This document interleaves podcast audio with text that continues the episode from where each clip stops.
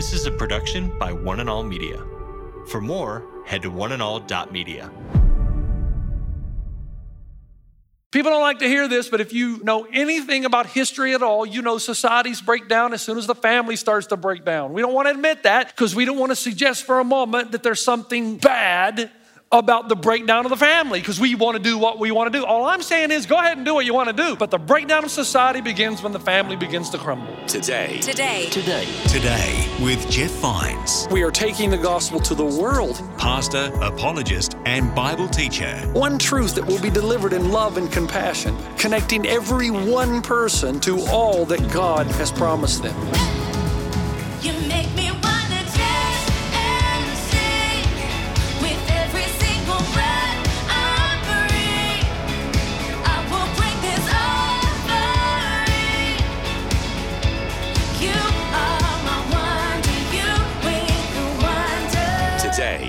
Today. Today. Today. Today with Jeff Vines.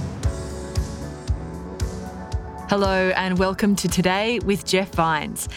The message we're about to hear concludes what we started last time. It's a message about the ending of everything, which might sound a bit dramatic, but Pastor Jeff will explain how our view of eternity should define the way we're living right now. Here's Pastor Jeff with the rest of this message.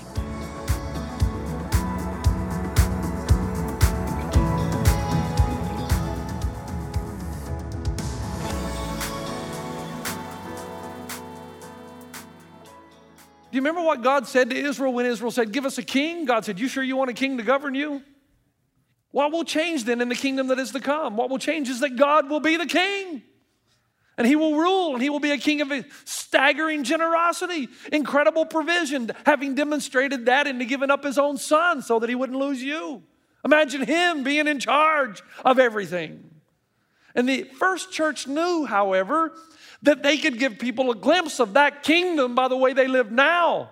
And so in Acts chapter 2, we read all the believers were together and had everything in common. They sold property and possessions to give to anyone who had need. They knew that their property and possessions was all given by God anyway, and one day everything they need is going to be provided. So the sphere of economics and human need will be transformed in the kingdom. Second, the sphere of politics will be altered. Can you say amen?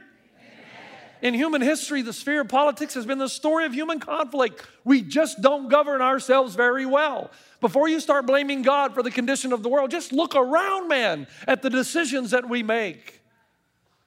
But where the kingdom of God is involved, in Isaiah 2 4, it says, They shall beat their swords into plowshares and their spears into pruning hooks. No more fighting, screaming, yelling, bombing, hating, killing, and death. One man writes this way humorously ballistic missile silos will be converted into training tanks for inner city kids to learn scuba diving. Not that there's going to be inner city kids in the kingdom that is to come, it's imagery, it's metaphor.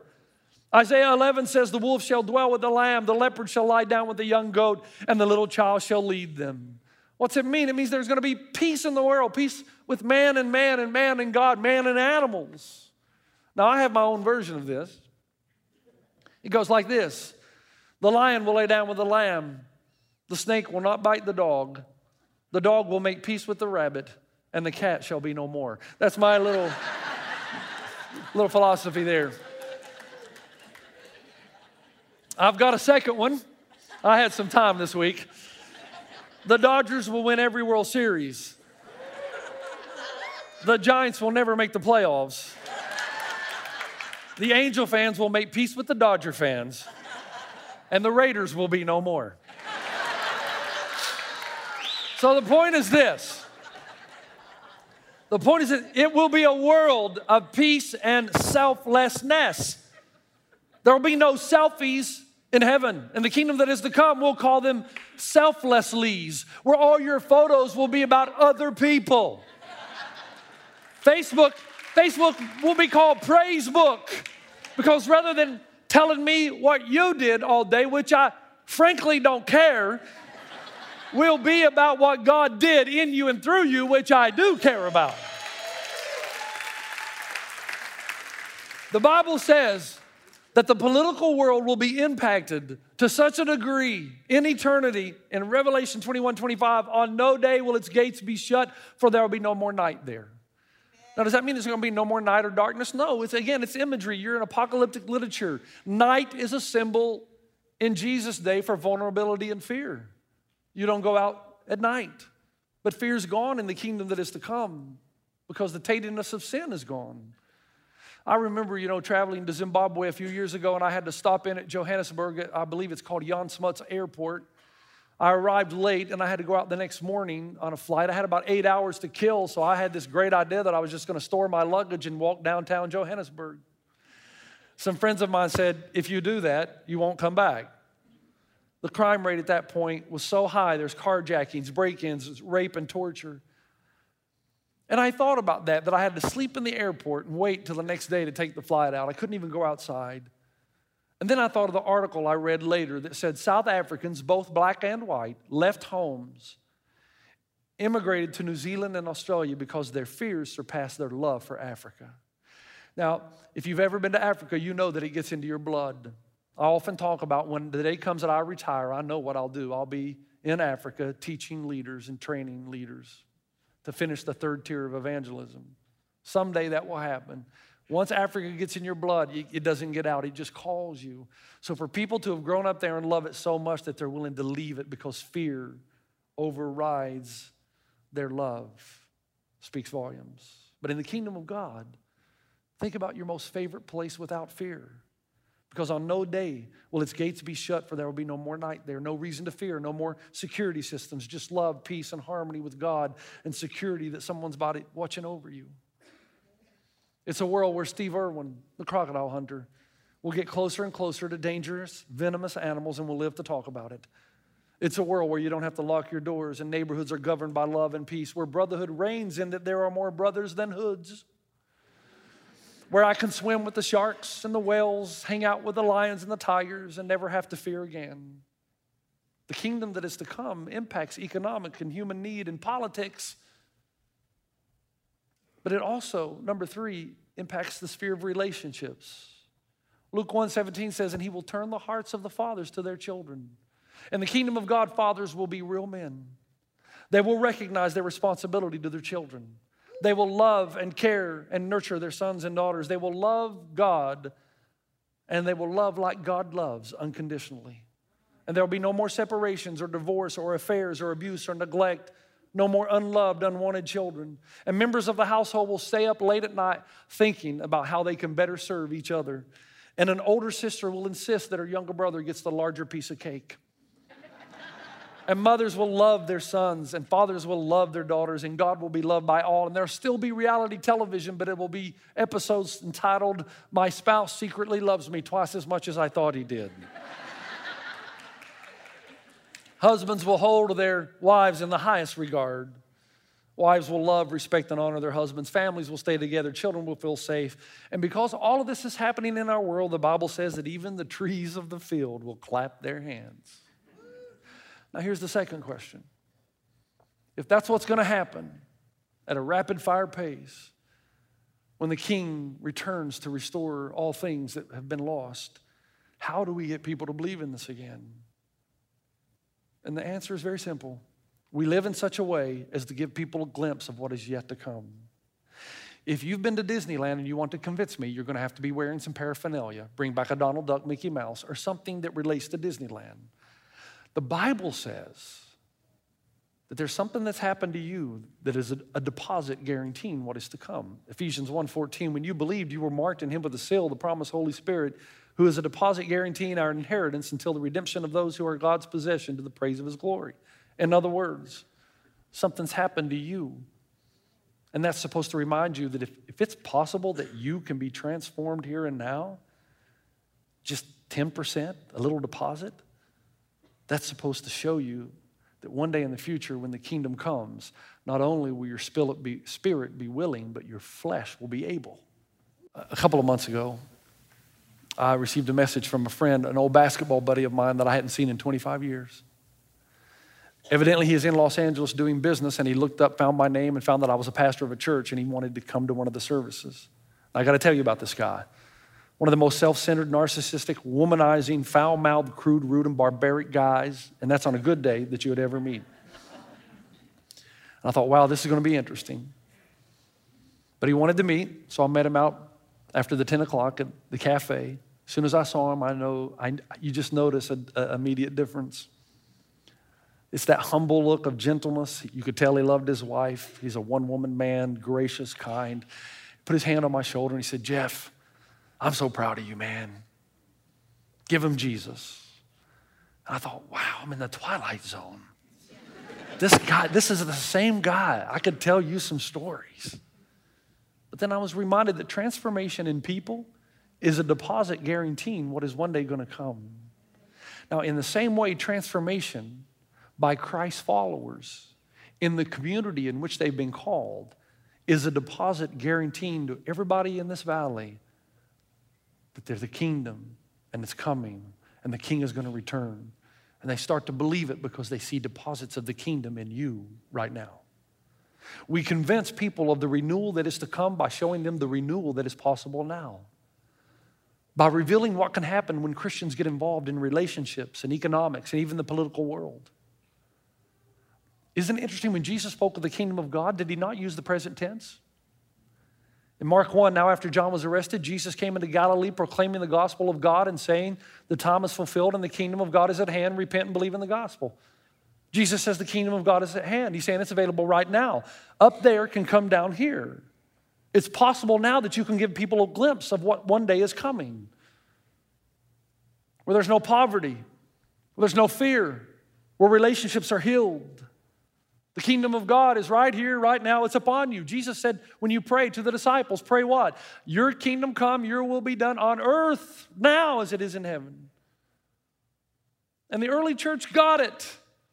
And they got it to such a degree that they devoted their hearts to it. They sacrificed their possessions for it, their careers, their homes. They gave it all up. They lived and died for it. And they did it with extreme joy. They did it laughing and weeping and dancing, unable to fathom their good fortune that they could be part of the kingdom of God coming to earth. John Ortberg says in human history, one life has already been lived on this earth in the flesh in which God's will had unhindered sway. Jesus bore in his own person, in his own flesh and blood, the reality of the kingdom of God. And everybody saw a life lived in the reality of God, a life in which whatever God desired is what was chosen. And so here's the question How do we, this is the end, so I'm not going to preach for eternity. this is the end. How then do we convince people this kingdom and eternity is real? By doing now what the Bible tells us will one day be completed. So, first, we impact the sphere of economics and human need to reduce hunger and poverty. There should be no child going to bed hungry in this valley on our watch. There should be no more mothers trying to find food to feed her baby for one more night on our watch. See, Jeff, that's big. I know it. We're feeding hundreds in bumper bag, but I'm not so interested right now in what we do as a church. I'm interested in what you do as an individual. Because we have a lot of power as individuals. So that means that you've got to be more aware of people in need around you, and then you've got to make yourself available. You've got to move past pity into mercy. I'm so proud of a few people. This week, after last week's message, on Monday morning, I was getting coffee, and there was a young, uh, attractive girl, Andrea was her name. And Andrea had seen this lady in the parking lot that evidently frequents Klatch Coffee parking lot in the mornings to try to go to Target, buy some candy, and then she sells it for 50 cents more to try to feed her daughter and mother where they're staying in this cheap hotel. She's trying to make ends meet. I don't know the full story, but Andrea heard the message last week and she decided, wait a minute, I'm not just to buy some candy. I'm to go in and buy some food. I'm to take it to her. Then I'm to engage her in conversation and then I'm to try to see if I can help in some way. And I was so proud of her as I walked out to my car, saw her talking one on one to this woman and the smile that was brought to her face. See, if everybody did that, oh my. We impact the sphere, second of politics, to reduce fear and bring peace. People are always after me. Why aren't you more involved in politics? And let me just say again, it's not my call. My call is not to get involved in the political world. If it's your call as a Christian, fine, go do it, but it's not my call. I'll tell you, I'll tell you something though. I'd have to hear a pretty loud call because it's, it's not effective. If you want to change a community, give them Jesus. You got, you're going to try to legislate morality, good luck. You say, Well, do you have any proof? Yes. You're not going to believe this. I found this in the Huffington Post. And you know the Huffington Post, right? It's so far left, it's almost right again. I mean, this is not a Christian journal. I read this article. Listen, it says violent crime decreases as greater numbers of people were religiously active in their community. In the big picture, religious presence seems to matter to the amount of violence and crime in a community, says Jeffrey Ulmer, professor of sociology and crime law and justice at Pennsylvania State. He said he does give a warning in the article. He says, "Now hold on, just don't expect young men and women to be among the growing numbers of people who consider themselves spiritual, not religious, to have the same moral inhibitions." Hear what he's saying?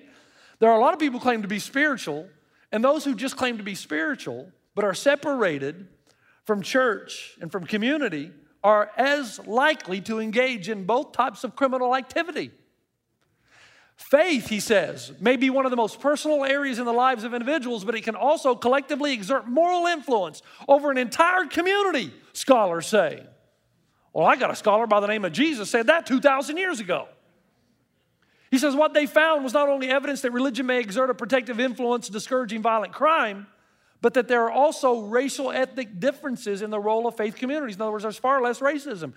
He said, Consider these findings. Black and white violence decreased significantly as the percentage rose of county residents who belonged to congregations or were regular attenders. He goes on to say, further breakdown showed communities with larger percentage of evangelicals had lower rates of violence. Wow, I can't believe they'd even admit that. The findings suggest that religious groups have the ability to cultivate moral attitudes that counteract the code on the streets. Communities, he says, lose out when they marginalize or trivialize the potential pro social influences of the evangelical world. I love it. So, the reason I don't get involved in politics and trying to legislate morality is because I'm too busy giving people Jesus.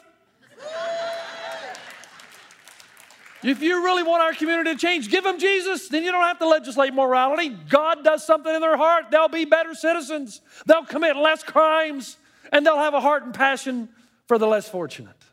And only Jesus is big enough to change their hearts that way. And finally, this is the end, the end end. we impact the sphere of relationships to reduce the breakup of the family and the breakdown of society. People don't like to hear this, but if you know anything about history at all, you know societies break down as soon as the family starts to break down. We don't want to admit that because we don't want to suggest for a moment that there's something bad about the breakdown of the family because we want to do what we want to do. All I'm saying is go ahead and do what you want to do, but the breakdown of society begins when the family begins to crumble.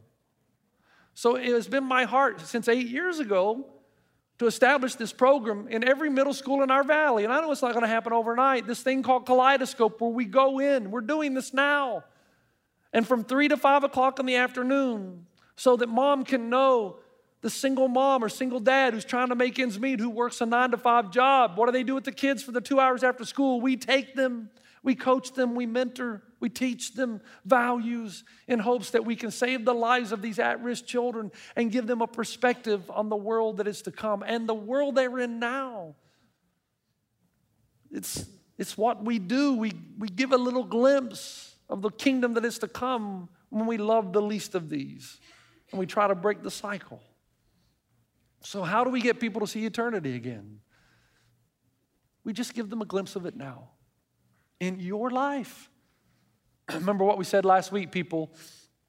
I told about the interview between uh, when Michael Jordan scored 61 points and Scottie Pippen was interviewed. He had scored two points. Remember this illustration? And the interviewer said, Hey, Scottie, how was your game? He said, Well, me and Michael Jordan scored 63 points. Be careful that you don't get caught in the, in the, the habit of saying, Well, me and CCV feed 10,000 people. What are you doing? Let me end this way. Mary Chapian's book, a book entitled The World Was Not Worthy, a great read, tells the story of what happened in Yugoslavia. Now, if you know anything about your Yugoslavian history, you'll know that the church perpetrated awful atrocities in the name of God in Yugoslavia.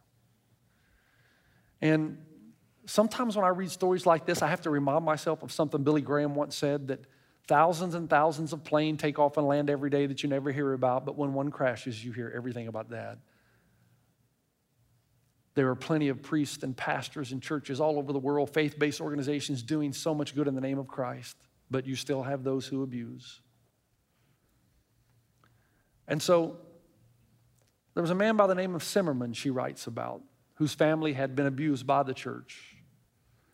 And a young missionary by the name of Yakov came to give this Yugoslavian village the name of Jesus to bring restoration to it. One of the first persons he talked to, the leader of the village, Simmerman. And as soon as Yakov brought up Jesus' name, Simmerman said, Don't talk to me about those Christians. And he said, They wear those elaborate coats and caps and crosses, signifying a heavenly commission, but they're evil designs and lives I cannot ignore. So Yakov changed the topic, but he continued to come back and serve the children of Simmerman's village and the community day after day after day, refusing to give up. One day he got a great idea. He would tell a story to Simmerman. So he said, Simmerman, let's say that I steal your coat and your hat and I go into the city and I rob a bank and then I run back home. The police aren't going to come to me. They're going to come to you and they're going to knock on the door and say, Simmerman, you just robbed the bank. And you're going to say, No, I didn't. And they're going to say, But I saw your coat and your hat. Yakov was trying to say that there are imposters of Jesus everywhere. Just because somebody looks the part doesn't mean that they are the part. But there are some who live it out every day. The gospel has penetrated their lives. Still, Zimmerman wasn't very happy with the example. He knew the analogy and the ramifications of it, and so he was quiet for a few more months. But Yakov continued to serve and love, meet the needs of the kids in his community. And finally, one day, Yakov was sitting just outside of the hostel where they lived. And Simmerman looked at Yakov and said, Yakov, how does one become a Christian? She writes in her book Simmerman bent his knee onto the soil with his head bowed and surrendered his life to Christ. And he rose from his feet, wiping his tears. And as he did, he embraced Yakov and said, Thank you for being in my life. And then he pointed to the heavens and whispered, Yakov, you wear his coat very well. How are you wearing his coat? Are you giving people a glimpse of eternity that is to come by the way in which you live your life? Or when they look at you, do they see another person in the stream of life living as if no kingdom is ever going to come and the king is never going to return? I pray, as we're told in Matthew 5, you are the light of the world, a town built on a hill that cannot be hidden, that you and I would wear, as the gospel penetrates our lives, we would wear his coat well. Father, thank you for the power in your scripture. Thank you for a reminder that you are going to return. You're the king, this is your kingdom. And all the damage that sin has caused will be removed. And the earth and the creation will be able to fulfill its ultimate objective. It will be released in the glorious freedom of the children of God. The shackles will be taken away and it will serve mankind as it was meant to in the Garden of Eden. That paradise may have been lost, but it will be found, it will be regained when the King returns and honors those who've been loyal. And I pray that in our lives every day that we would wear your coat well. In Christ's name, amen. You've been listening to Today with Jeff Vines. Next time, we'll bring you a new message from Pastor Jeff. You can listen to more messages like this. Just search for Today with Jeff Vines wherever you get your podcasts. You